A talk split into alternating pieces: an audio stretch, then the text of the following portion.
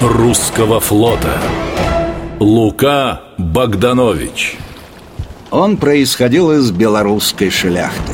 В 1797 году окончил морской кадетский корпус, стал гардемарином, а затем мичманом. Очень решительный, строгий, отважный флотоводец. В знаменитом Наваринском сражении против турок Лука Богданович, командуя кораблем Александр Невский, захватил неприятельский фрегат. Только за один этот бой адмирал был награжден сразу четырьмя орденами разных стран – России, Великобритании, Франции и Греции. А командующий нашей эскадрой фон Гейден докладывал императору Николаю Первому. Не нахожу достаточно выражений, дабы изъяснить вашему величеству храбрость, присутствие духа и усердие офицеров и нижних чинов, оказанные ими во время кровопролитного всего сражения. Они дрались, как львы, против сильного и упорного неприятеля. А в особенности отличились капитаны Лазарев и Богданович.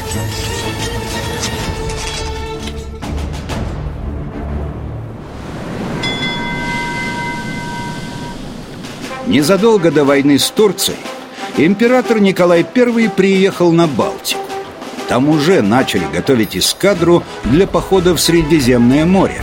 И 2 июня 1827 года государь делал смотр кораблям. Так, так, так. Что тут у нас за судно за такое? Ага, линейное. Зовется Александр Невский. Хорошо. Где старший начальник? Я здесь, Ваше Величество. Капитан второго ранга Богданович. Отменно.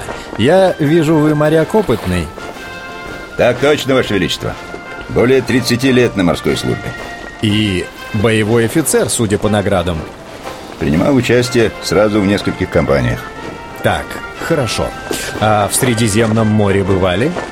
В составе эскадры адмирала Синявина. Что ж, ну а сейчас готовы воевать? Так точно, Ваше Величество.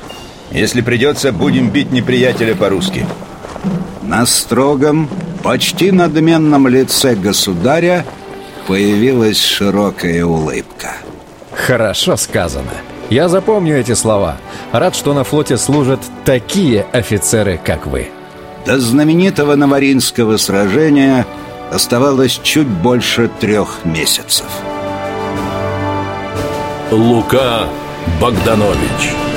Адмиралы русского флота